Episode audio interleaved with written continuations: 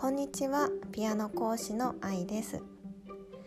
えビジネスを勉強しながらアウトプットしてえ学んだことをこう加速していく実践にどんどん落とし込んでいくということを最近考えています。今までの私だったら勉強したことをしっかり完璧にしてから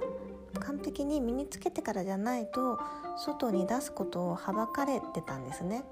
むしろ外に出したらダメだと未完成のものをこう誰かに提供したり未完成のものを人前に出すというのは良、えー、くないことだと思っていたんですけれども、えー、今の時代の、えー、サービスや商品っていうのは、えそのような考え方では、え通用しなくなってきているということを最近思っています。どうしてかというと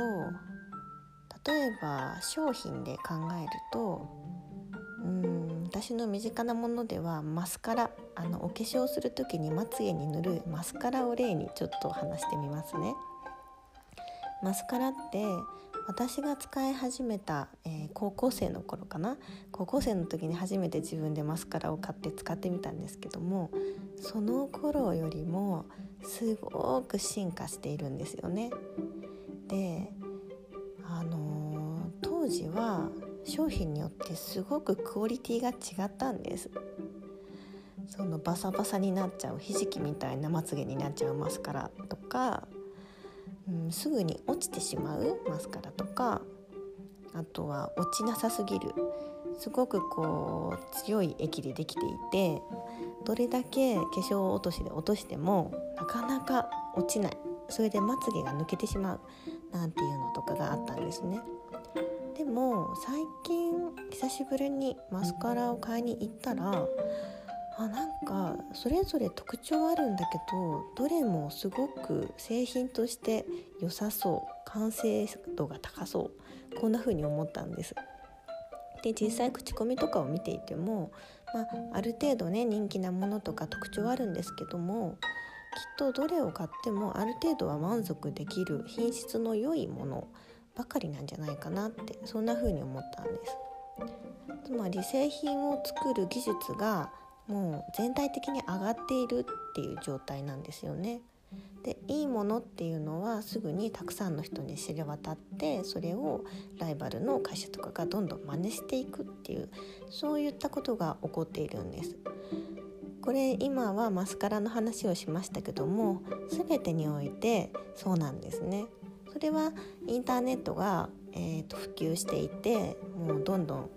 あの調べれば情報が出てくるっていうそういう時代になっているからです。でそれを踏まえるとあの完璧を求めて、まあ、演奏であれば自分の演奏完璧を求めてそれだけをこうサービスとして商品として CD だったりコンサートだったり、ね、いろいろありますけどそれで提供するというふうにするとえー、それはそれでねとても素晴らしいことなんですがビジネス今の時代のビジネスとして考えた時にすごくこう歩みが遅い状態になっているんですよね。うん、で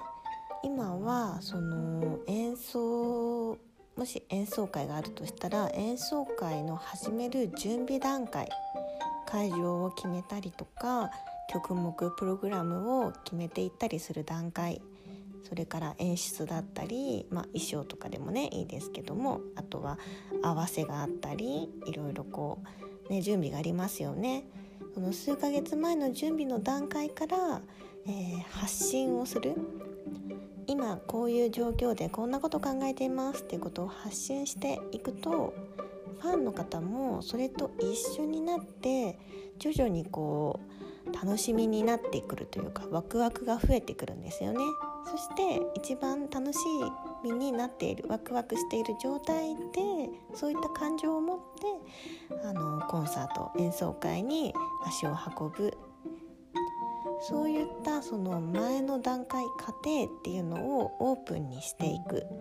ことでファンがつきやすくなったり一緒に楽しめる。で充実感とか満足感も加わって価値も大きくなる。こういったようなサービスの提供の仕方があります。きっとあなたも身近にこれを体験している経験していることと思います。それを演奏家や、まあ、講師業でもそうなんですけれども発表会をね催し物をしますイベントをやりますって言った時にその発表会だけをこうアップするのではなくて前後からこう知っていただくっていうこと。これをするのもとても効果的です。といったことを考えていました。で私自身もこの音声配信喋るのにはあまり自信があるわけでもなくて慣れてるわけでもないんですけれども、えー、私のビジネスを学びながら実践している。そして気づきがある。こういったことを皆さんとシェアしていきたいなと思います。最後まで聞いてくださりありがとうございました。それではまた。